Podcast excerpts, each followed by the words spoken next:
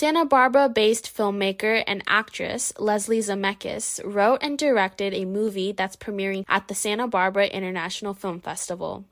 KCSB's Jackie Sedley spoke with Miss Zemeckis about her movie Grandes Horizontales, which shines a spotlight on French courtesans in the 1800s. Hi Leslie, thank you so much for being willing to talk to me ahead of your ahead of your busy day. Absolutely. So let's just dive right in. So your newest documentary, Grandes Horizontales, follows the lives of France's most famous courtesans during the Second Empire. What's behind the the title of this film? Let's start there.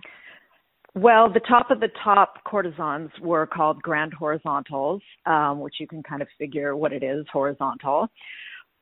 It was really just a handful of women that that reached the top tier of their profession that were given so many riches, had so much power and freedom that most women at that time could not um, could not have. There was just no way for them. So that's kind of who they are. They're the elite of the elite. Okay. So I, I think it's safe to say this is somewhat of a fairly niche topic. Uh, where does your interest come from for this documentary? I've always been interested um, in these women, and I've read a lot of books.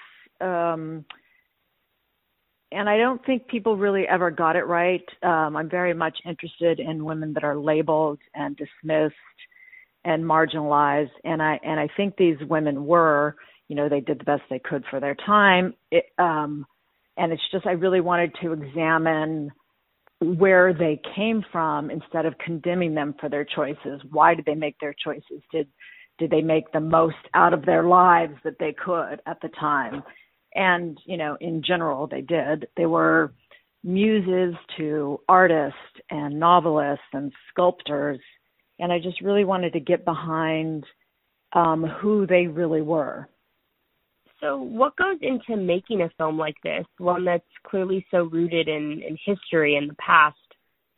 Um, a lot of his, a lot of research. I do my own research, um, a lot of reading, just everything. I spent some time in France on it, and just digging through newspapers to see what was written about them during their day, which is quite different than then later books are written about them uh, to really see how influential they were. They were very much in the newspaper, so there actually is a lot on them.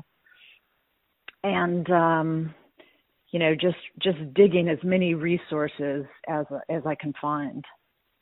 And as you mentioned, Leslie, a lot of your previous work focuses on on women, sometimes malaligned women or misrepresented women in history is that the main kind of focal point of a lot of your work is focusing on that categorization of women? Yes, and it, it was just by happenstance. You know, with my first documentary on burlesque and realizing how these women were just dismissed as strippers, and I just these kind of stories that are really unearthed um, is really uh, important to me in shining a light on them and and their influence.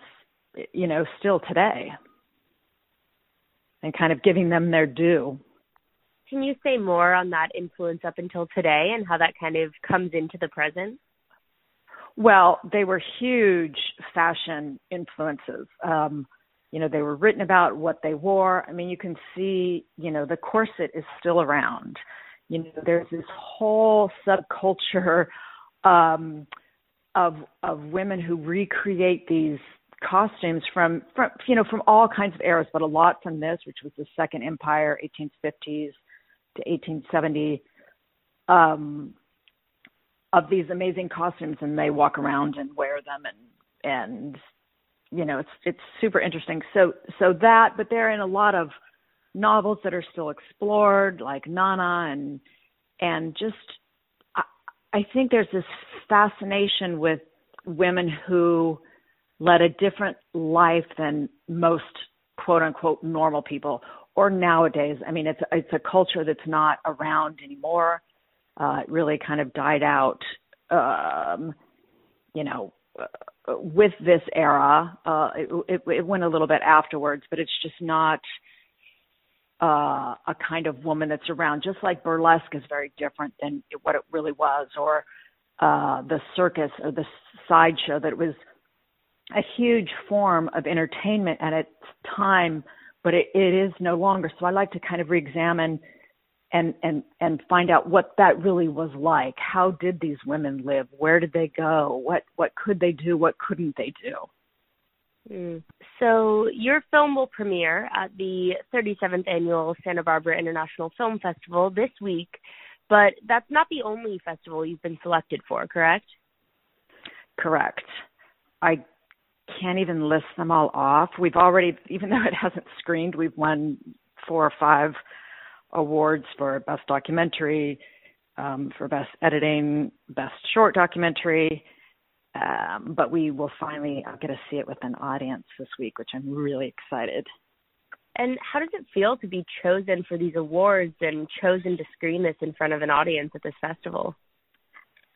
You know, it's it's satisfying not for me, but I think for my subject matters that that people that I'm right that these these women are interesting and are worthy of a of a look at their lives. So to me, it's satisfying on on their behalf, really.